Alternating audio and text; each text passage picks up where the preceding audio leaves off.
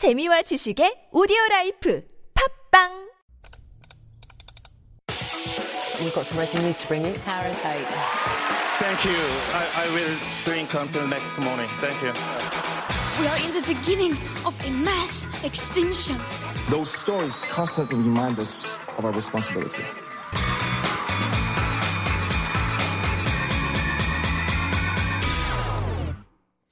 We're back with All a Buzz and time to get a deep perspective or a deep dive into one of the week's trending issues with Dr. David Tizard. Good morning, David. Good morning, Singin. Nice to see you and nice to hear your honey voice, as one of the listeners commented. Good voice. Thank you Yeah. very much. Of course, you got lots of fans as well. You know that, right?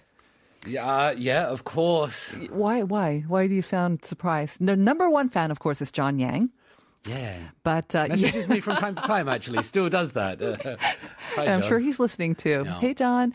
But uh, lots of listeners, yeah, really enjoy your corner and uh, your commentary, deep Mm. and also witty commentary on some of the week's uh, hottest issues. So Well, uh, uh, thank you for the compliments. You embarrass me and make me blush. Uh, I, uh, going Yeah, even redder than I already am as an Englishman this time of the morning. Uh, I probably told you that comment, but my son did ask me one time, Daddy, are all English people red faced? yeah, possibly. Um, today we're going to be talking about voice phishing and the dangers that comes with that and Yeah. the the the fear that can arise from receiving contacts from unknown people and, Mm-hmm. and just what you're talking about there with the messages that come in you know sometimes with the very very limited role i have in the public eye i do get lots of messages coming in from different places and I must confess, I'm never normally that wary of these people. Yeah. I think I'm quite an open and trusting guy.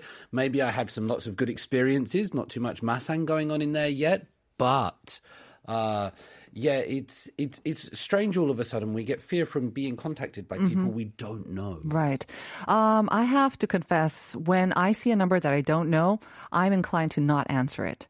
Um, because usually, usually I figure that um, it's either they're trying to sell me something or they're trying to get my opinion on something, and it's very hard. They are very persistent and very persuasive. It's very hard to hang up the phone on them. Like, oh, I'm busy, I'm busy, and I kind of try to hang it up, and I always feel terrible afterwards. So I do, I just don't pick it up, and so maybe that's kind of shielded me from a lot of these voice phishing. But I have come across a couple of phone calls where I, yeah, I got the f- instinct, the gut feeling that hmm. something was a little off. And then I always say that I'm going to call them back and they're like, never mind. And they just kind of hang up on me. You are far more important than me, so I do imagine that you, you do I do leave a lot of do calls not. I do not. unanswered. But I, I'm not sure if this is an appropriate question.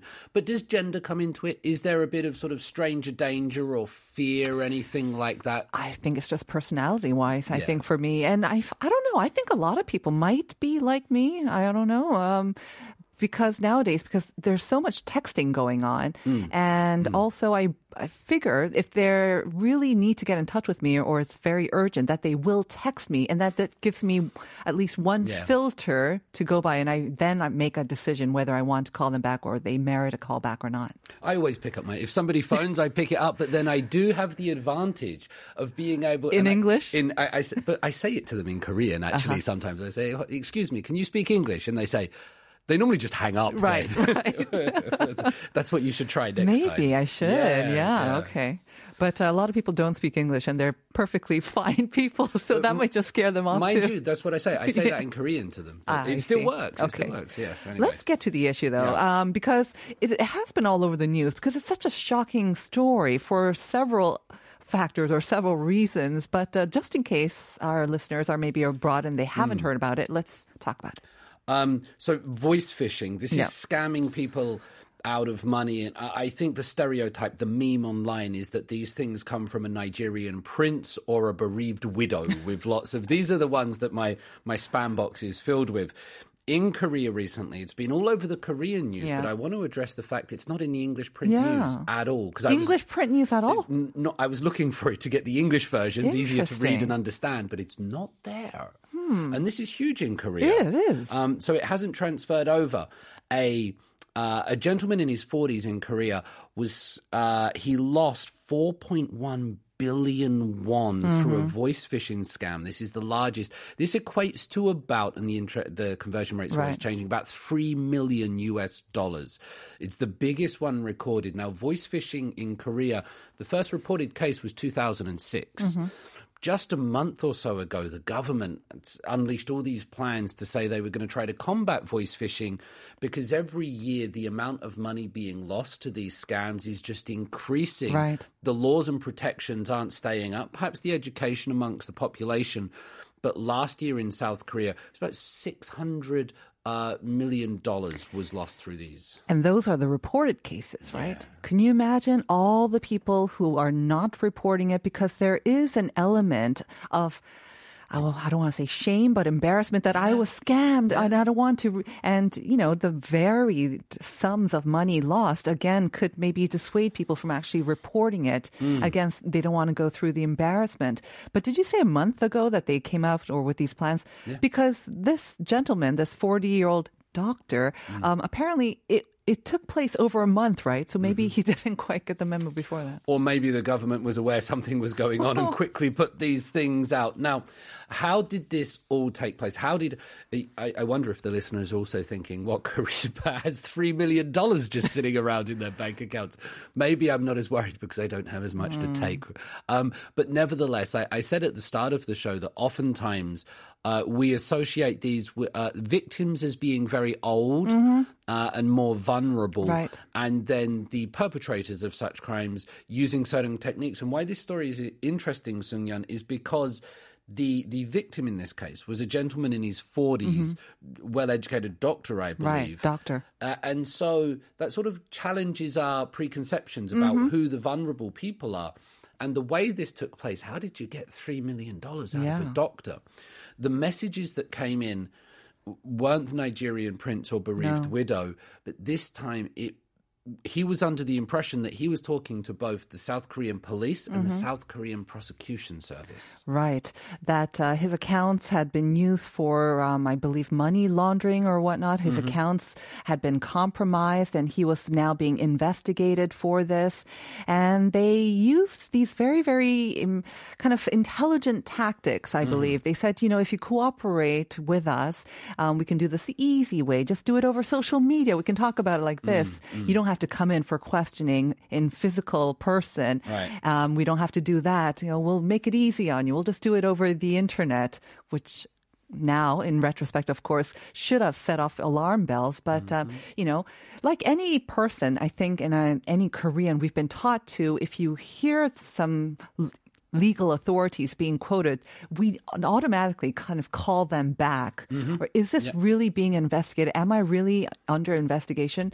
And that's what he did. But apparently, before that, they had said, okay, so if you're going to do this online, we need you to uh, put this sort of security app, you know, so that it doesn't get leaked. Very clever. V- very clever. And I think one of the important reasons of covering this story is so that people can know the details, how it took place, Yeah. how it transpired, and then be aware of it Right. themselves. Because these scams, these criminals, they're evolving. They're we so need to smart. evolve with them.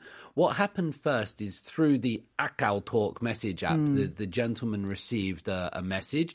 And this contained an ID photo, Mm-hmm. and, and it looks, uh, people have released, it looks very official. Civil servant, right? Civil This- servant. uh-huh, Here's uh-huh. my ID, and here's the document, the case that I'm working on. So that would have been the first thing that this gentleman saw come into him. And if if you get a message that says it's from the police or Yeah, the prosecution, you're automatically going to be thinking. What did I r- do wrong? Did I do Yeah. my taxes properly? Exactly. This fear, this paranoia. Even if you know you didn't do anything wrong on purpose, you, you get that fear. You, you panic. And that's that's what the authorities are. They Yeah. have that uh, effect on us, and so that came through first, and that should have been, you know, that's not enough hmm. for for any educated person to trust that. But nevertheless, it did look very good. They said we're investigating you. Did you meet this person at this hmm. station? And some of the information seemed to line up, and because of the fear that he was being investigated Right. by the police and the prosecution, he decided to uh, comply mm-hmm. with this. And as he did it, he went through and added as a friend and installed this application and such forth. But this was the really uh, scary thing about this crime that took place. when he installed this app, and, and we're used to doing that, I'm sure everyone has clicked accept all cookies. How many times have you done that, right? I, I've got too many cookies going on in my life. and this put a code onto his phone, Yeah. which meant that if he were to phone the police or the prosecution, which this gentleman did, he went mm-hmm. to the websites of the police and the prosecution services. He got the number from the website, mm-hmm. phoned them from his phone, but because there was an app installed on mm-hmm. his phone, it directed it away from the police and prosecution and went directly to the scammers, unbeknownst to him. So when he phoned them up, they said, "Yeah, we're the police. and Right. You've got to do this." And Yes. he, he did the right thing. He did the right thing, but That's what we have been taught to do. Exactly. Right. But he had no idea. And I had, I have to say, before I heard about this case, Mm. I had no idea that they can install apps like that. It would make sense to me. I'm sure. I mean, people could do anything Right. these days. I mean, the advice is you're not supposed to link, I mean, you know, basically click on any link that Right. could install these apps on. But at the same time, like you said, he had seen the sort of photo idea. It seemed legit. Mm-hmm. Um, not only the police and the prosecutor, but I think even the Financial Supervisory Commission or the Mm. financial authorities. So he called all these places and they all uniformly said, yes, you are being investigated. Yeah. So at that point, I think, okay, he thinks that he needs to comply. So he basically did everything that they asked him to. And what they asked him to do was basically, we need to check through your accounts and your finances and everything like this. So essentially, give us all your money.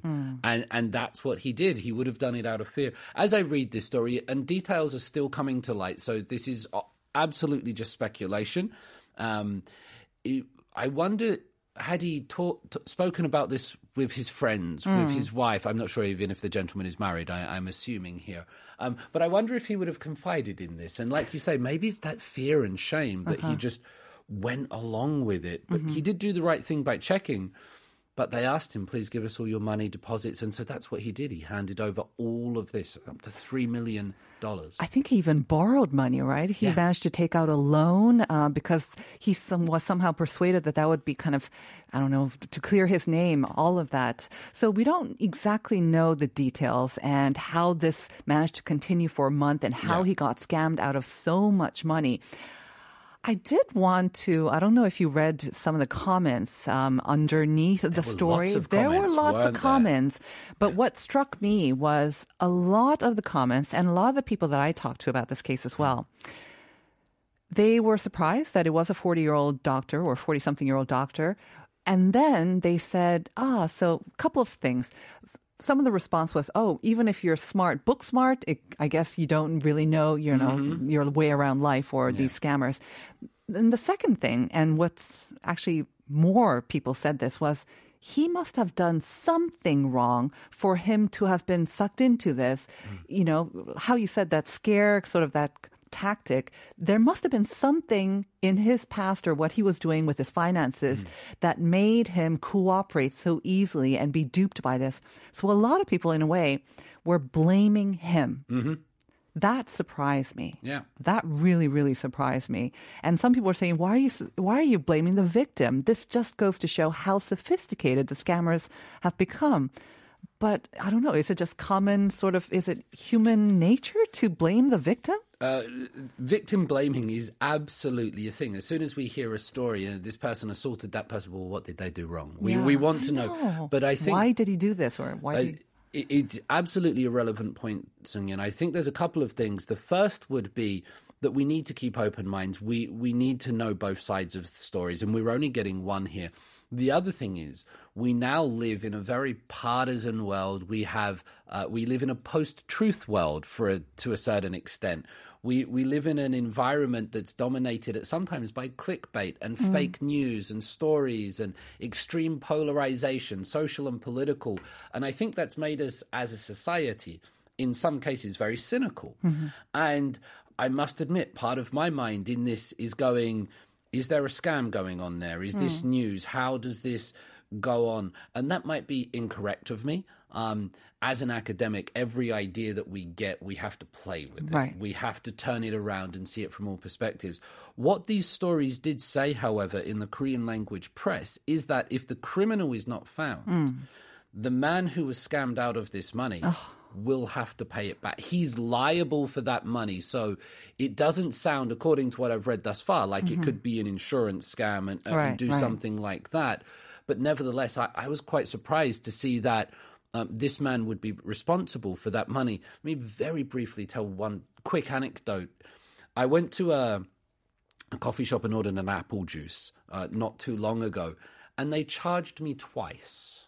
Right, and and so it's it was just an apple juice. It's not a lot of mm-hmm. money, um, but it was quite strange. And so when I got home and I realized that by checking my messages, I phoned the bank and said I, I got charged twice here, and they said, "Sorry, we can't do anything about it." You charge, you called the bank, not the coffee shop? Yeah, I called the uh-huh. bank and I was like, you know, these people charged me twice. It's all the way over the other side of ah. town. Can we do anything about this? Mm-hmm. And and they just said, no. Yeah, I'm not surprised. the bank. Well, I mean, they're in charge of my money, and I was, I was, I was taken. My money was taken from me, and so I sort of said, "Can you do something about that? I'm your customer." And they were like, "No, that's all on you." And I was very surprised because three thousand one and three million dollars we're talking about here. But it surprised me that the responsibility lays with the individual. Um, right. Um, I guess in this case, your case, uh, you should have checked your bill. Is that what they're saying? Maybe implying, or maybe the coff or the coffee shop should um, take the blame, or they should reimburse you for that extra apple juice that you never had.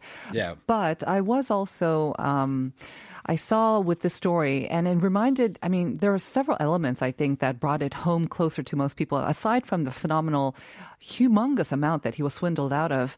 But the fact that he's a 40 something year old and a professional, Mm. like you said, it breaks the stereotype of most victims. But at the same time, I have heard of cases around me, again, 40s, professionals, mm. and they have been duped, and they also got scammed out of um, millions of won actually, and they were too ashamed to mention it at the time. But after they managed to act very quickly, once this person found out that they were being scammed, they went to the police station directly, immediately, and did something about it immediately, and that's how that person got their money back.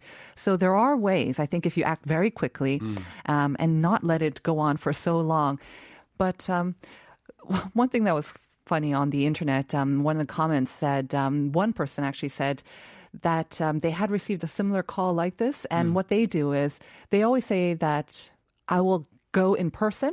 I will go in person to the prosecutor's office. I will do that in person. And then they usually just hang up. And also, all the news stories are kind of warning us again that the prosecution or police will never ask for money, nor will they send you all this usually personal information over social media, which can be easily hacked. So that should always raise some alarm bells. That's absolutely one of the lessons that we should be taking from this is that, uh, and the authorities came out and said, we're never going to ask you for money in Right. this way. Moreover, and this is the important thing, they're never going to contact you through those kind of Yeah. platforms or Right. channels. That's just not the way it's done. Right. Which is a little bit interesting because that's the way we contact everybody Everyone else, days. exactly, Whether right. Mm-hmm. it's your professors, your students, your PDs, that's how it takes place. But that's not how the authorities would do it. Right. Mm. So I can understand how the medium is confusing. With the idea of going to visit these people in person, you know this, it's very difficult if you're a busy, if you're a working yeah. person. Like, where do you get the time? I, I wonder if you have any thoughts. You just mentioned the comments, and when I looked at this article, it had thousands of comments and reactions to it. I've seen it on the television news as well. And this is already coming up to a few days old. Not in Korea, uh, not in English yet. That really surprises me. So I just want to make that point that whether you're uh, accessing Korean news, the language sometimes determines what stories you're seeing because we, we're living in two different information realms there. That is really interesting. I guess maybe they think that um, for non-Koreans or non-Korean speaking people that it wouldn't be that relevant. I have no idea. Maybe it's a bit Bukurova. Before we go, though, I just also want to mention that because they're becoming so sophisticated, it's very hard to stay on top, even for the authorities, right? It's so. But there might be some wisdom in one other comment that I heard, uh, I read. This man, he had also received a similar request, and they said you should um, install this security app. He told his wife, and the wife said, This is how scammers get you. he fought with his wife. No, no, this is a security app. I'm supposed to do it. She said, No, you're being scammed. No, no. They fought. And then in the end, he listened to his wife and he managed to avoid a similar fate like this doctor. You're looking at me very directly as you say this. Like, I just yeah, wanted okay, to I'll leave listen it to my wife a little bit more. Thank you, David. Uh, Thank you very much, counsellor. We're going to hand it over to Uncoded now and say goodbye with ADOY's Wonder. So have a wonderful day. We'll see you tomorrow at 9 for more Life Abroad. Bye, everyone.